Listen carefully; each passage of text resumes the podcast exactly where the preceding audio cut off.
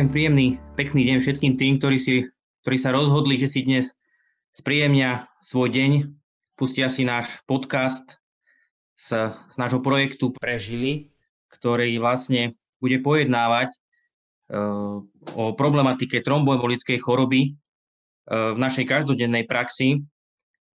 Tento projekt je zameraný na to, aby sme sa z viacerých odborov pozreli na problematiku tromboembolickej choroby, možno jej vzniku, jej prevencie, jej liečby, tak ako to každodenná prax prináša na ambulanciách, na operačných sálach, na oddeleniach, aby sme sa vedeli pozrieť na pacienta tak komplexne, aby sme vedeli danú problematiku veľmi rýchlo vyhodnotiť, veľmi rýchlo pristúpiť k diagnostike a následne k liečbe tak, aby sme eh, sa tohto úvodzovka strašiaka, aby sme sa k tomuto strašiakovi vedeli postaviť tak, aby sme eh, pacientovi pomohli, pretože vieme, že E, dôsledky tromboembolickej choroby môžu byť e, fatálne pre pacienta a e, hlavne v dnešnom období, keď bojujeme s COVID infekciou, tak táto problematika tromboembolickej choroby naozaj opäť sa ukazuje ako, ako veľmi dôležitá a vedieť správne pristupovať k liečbe tromboembolickej choroby je veľmi dôležité. Dnes som si dovolil pozvať pána doktora Doláka, PHD z chirurgickej kliniky fakultnej nemocnici Nitra, ktorý pracuje e, ako naozaj lekár z tej, z tej každodennej praxe, chirurg, ktorý pracuje nielen na operačnej sále, kde sa venuje veľkým operáciám, náročným operáciám, ale aj takým tým úvodzovkám našich bežným chirurgickým operáciám, ako sú operácia žlčníka, slepého čreva, operácie herní. E, takisto pracuje v chirurgickej ambulancii, čiže stretáva sa aj pooperačne s, s našimi chirurgickými pacientami a e, musí, musí e, riešiť problematiku e, profilaxie tromboembolickej choroby nielen pred a počas operácie, ale aj potom následne po operácii. Ja začnem hneď vlastne tak, tak priamo a opýtam sa pána doktora, že pán doktor, prečo si myslíš, alebo prečo ty považuješ, alebo veľmi všeobecne, prečo sa chirurgovia tak veľmi obávajú tromboembolickej choroby. Prečo je to taký, taký strašiak? Tak ja by som najprv chcel tiež všetkých, čo to počúvajú, pozdraviť. Aj teba, Tomáš. A tak, ako si povedal, tá tromboembolická choroba je to také, je to také vlastne také závažné, závažná komplikácia, ak by sa teda, ak sa teda už udeje.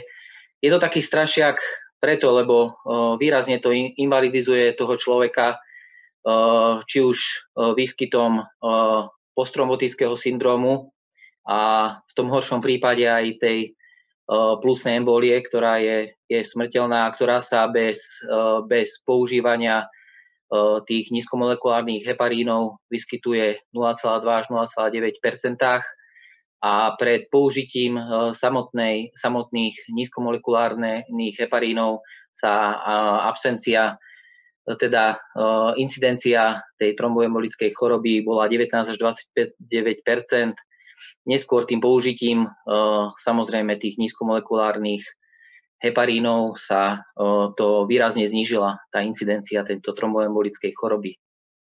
Takže Hlavne je to strašiak eh, kvôli tým svojim eh, komplikáciám, to je postrombotický syndrom a, a samotné už potom na to nadvezujúce, či už ulcerácie, vredy, ktoré sa dlhodobo hoja a invalidizujú tých pacientov. Takže asi tak. Jasné. Eh, ešte sa opýtam, stretávaš sa vo svojej praxi často s nejakou, že by pacienti, alebo že by si mal pacientov, práve s nejakým e, postrombotickým syndromom. Je to dneska, e, alebo že by bola častá tá e, plusná embolia? Mm. Plusná embolia ani nie, nie. Skôr v dôsledku toho, keď teraz, keď sa podávajú tie nízkomolekulárne heparíny s tou plusnou emboliou, som sa občas sa to vyskytne, ale je to, hovorím, je to minimálne. Čo sa týka toho postrombotického syndromu, Občas, občas k nám chodia na ambulancie o, pacienti, ktoré majú nejaké vredy predkolenia, ale, ale skôr to chodí na ambulancie angiochirurgov, ale, ale vyskytuje sa to občas. ale hlavne, že dlhodobo s tým hojením tých vredov tá liežba je dlhodobá a problematická. Jasné, jasné. Keď, keď, keď si predstavíme takého, takého bežného pacienta, ktorý príde na chirurgiu, ty si ho prakticky, my sme zvyknutí toho pacienta nejakým spôsobom otypovať, vieme, že sú určité, určité tabulky, stratifikácie a neviem čo všetko, ale, ale nepredpokladám, že každý chirurg hneď e, nahliada do tabuliek. Yes. Z, takého, z takého praktického e, hľadiska, ktorí pacienti podľa teba predstavujú takú najhrozenejšiu skupinu pre vznik tej tromboembolickej choroby? Uh, tak pre mňa je to hlavne pacient, keď tak prvom rade poviem, pacient nad 60 rokov, vážne polymorbidný, s rozličnými ochoreniami, hlavne onkologický pacient, keď ide k nám na nejakú vážnu onkologickú operáciu, či už nejakú malignitu, hlavne teda gastrointestinálneho traktu, či už je to kolon, rektum, ale aj pankreas a, a tiež žalúdok. Čiže toto je pre mňa taký najrizikovejší pacient, hlavne ak ešte sa to vlastne k tomu pripočítam, že tá operácia trvá niekoľko hodín, proste je tam vplyv ďalších faktorov, o ktorých si asi ešte povieme. Takže to je pre mňa Možno tak... spomenul, si, spomenul si samotnú tú operáciu. Možno by bolo zaujímavé povedať tým, ktorí nás počúvajú, lebo naozaj sa stretávame s tým, že ľudia nevedia, ako dlho trvajú tie chirurgické operácie, ako dlho trvá napríklad operácia žočníka a ako dlho trvá napríklad operácia hrubého čreva mm. alebo pankreasu, aby, aby mali predstavu Jasne. poslucháči vlastne, že, že naozaj ako dlho, ako dlho ten pacient je vlastne niekedy v takých až abnormálnych polohách a ako dlho ten chirurg vlastne uh, operuje. Jasné.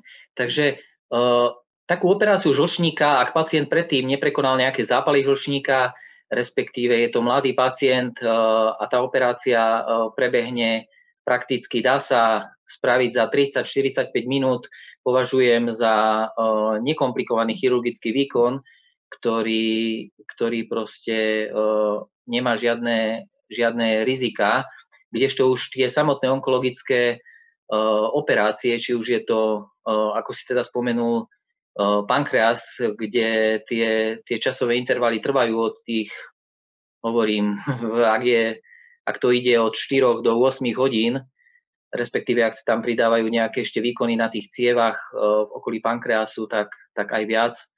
Uh, kdežto napríklad žalúdok, tam je to nejaké 4 hodiny, črevo, tam to je od tých 3 až 4 hodiny tiež, čiže samotná dĺžka výkonu výrazne uh, ovplyvňuje ovplyvňuje aj e, to riziko tej tromboembolickej choroby, okrem iných teda ešte faktorov, čiže vplýva tu aj poloha, treba si pacienta napolohovať, poloha pacienta, keď, keď toho počas operácie dávame vyššie hlavou, to tiež výrazne predisponuje na, na riziko tej rôzneho tromboembolizmu, tiež teda a tiež je dôležité aj tá manipulácia s cievnymi štruktúrami v tej dutine brušnej. Kdežto keď, keď e, proste človek sa k tomu nevždy správa, hovorím, nie to tak je, každý chirurg sa snaží správať akože citlivo, ale, ale ak sa stane, že, že proste občas sa zadrapne do tej cievy, tak aj to výrazne zvyšuje riziko tromboembolizmu. Uh, opakovane sme spomenuli vlastne, že asi, asi najvyššie v tej hierarchii, alebo na, takéto najvyššie miesto, čo sa týka stratifikácie rizika, uh, zaberá tá, to nádorové ochorenie. E, hm. Prečo, prečo nádorové ochorenie predstavuje také, také vysoké riziko pre vznik tromboembolickej choroby?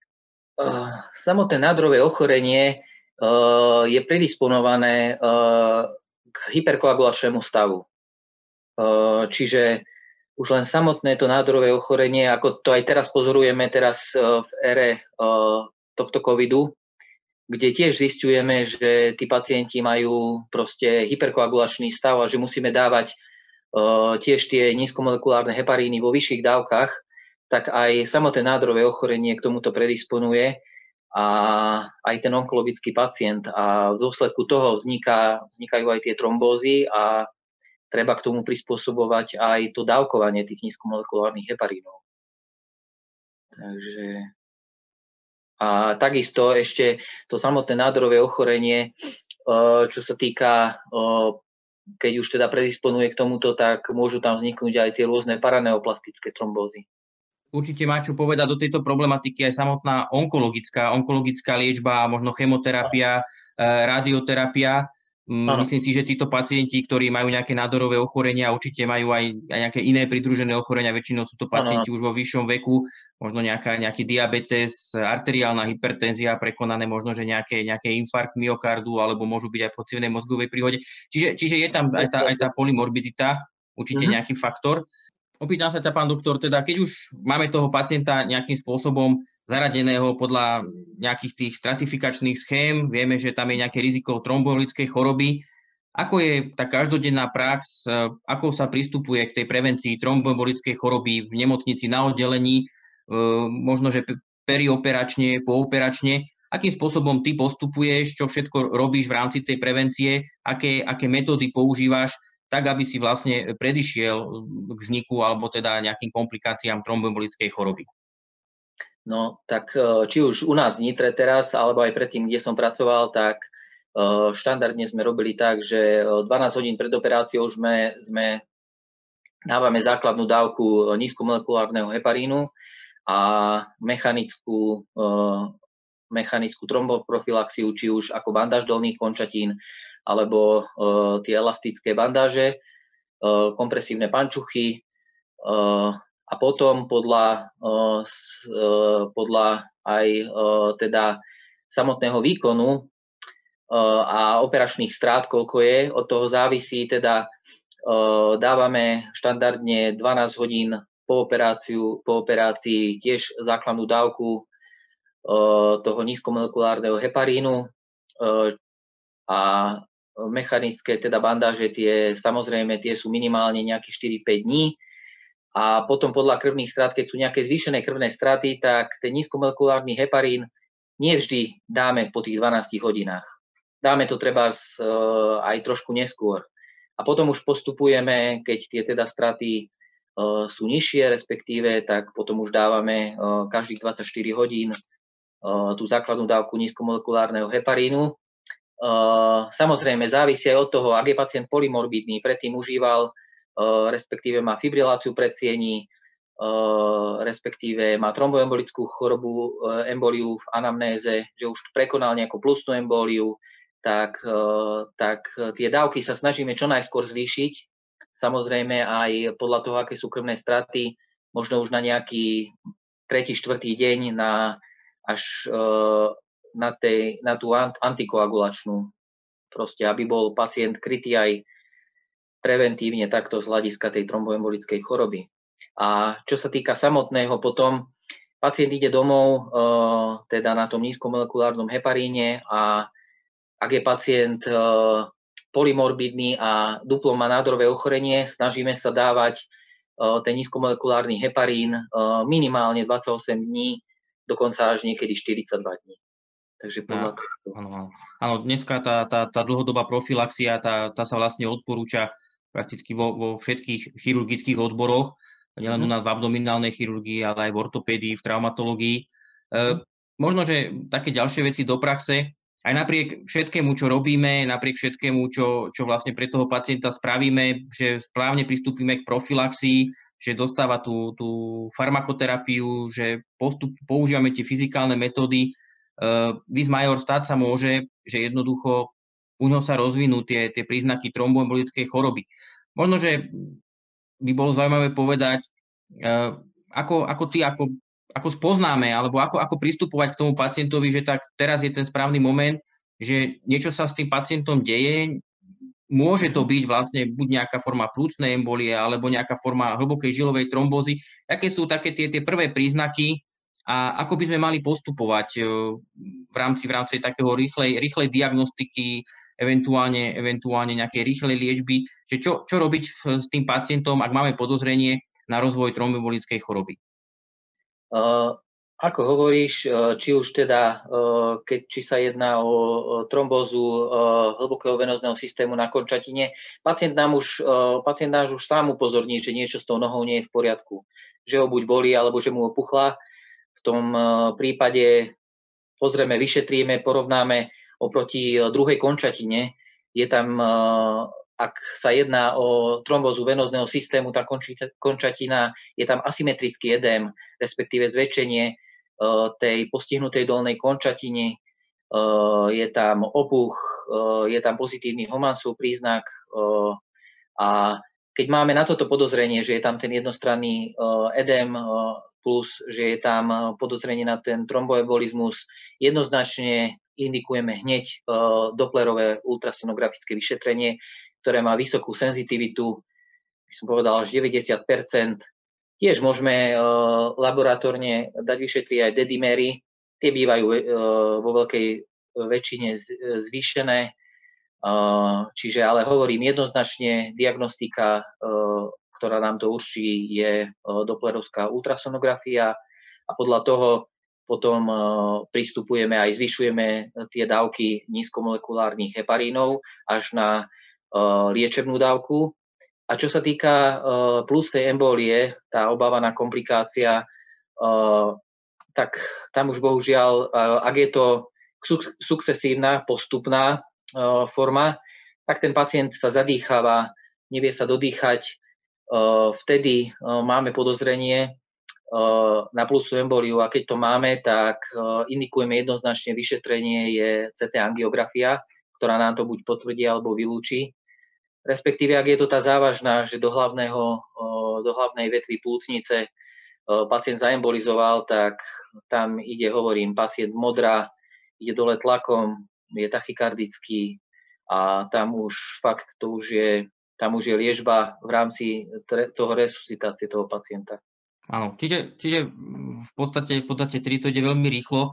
Možno, mm. že tu je na mieste aj zdôrazniť to, že, že preto by sa možno, že aj tie, tie veľké operácie, náročné operácie mali realizovať na pracovisku, kde je dostupné CT 24 hodín denne práve skrz tú diagnostiku a možno mm, aj na pracovisku, kde sú deje viacero odborov, pretože potom nastupuje tá, tá medziodborová spolupráca, pretože pri takýchto zisteniach vlastne myslím si, že aj ty tak postupuješ, že vlastne konzultujeme potom iných odborníkov. Ako, ako, ako, ako, ako ty postupuješ? E, presne ako hovoríš, e, určite by tam CT malo byť 24 hodín denne, určite by tam mali byť iní konziliári a ja postupujem jednoznačne tak, že ak mám podozrenie uh, na plúcnu, teda plúcnu emboliu, minimálne sukcesívnu, pacient sa zadýchava, vždy ohlasím internistu a konzultujem ho. Ako o, doporučím mi vždy to CT angio, to, to sa zrealizuje a potom, uh, ak sa teda potvrdí nejaká embolizácia, väčšinou tej internista naindikuje tú liečebnú dávku terapeutickú tých nízkomolekulárnych heparínov, ktorá je v závislosti od hmotnosti. Čiže ak má pacient 100 kg, tak dvakrát proste od hmotnosti. Jasné, jasné.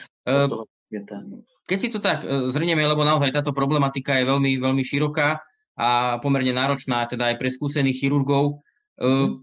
možno, možno také, také krátke zhrnutie, že z pohľadu, z pohľadu chirurga ako, ako môžeš ty ako chirurg, alebo ako sa všeobecne chirurgovia môžu minimalizovať to, to riziko vzniku tromboembolickej choroby? Čo všetko sa dá spraviť preto, aby, aby ten tromboembolizmus nevznikol, aby ten pacient bol uh, bezpečí, pacient, aby, aby ten lekár bol kľudný, že spravil naozaj všetko preto, aby, aby toho pacienta ochránil?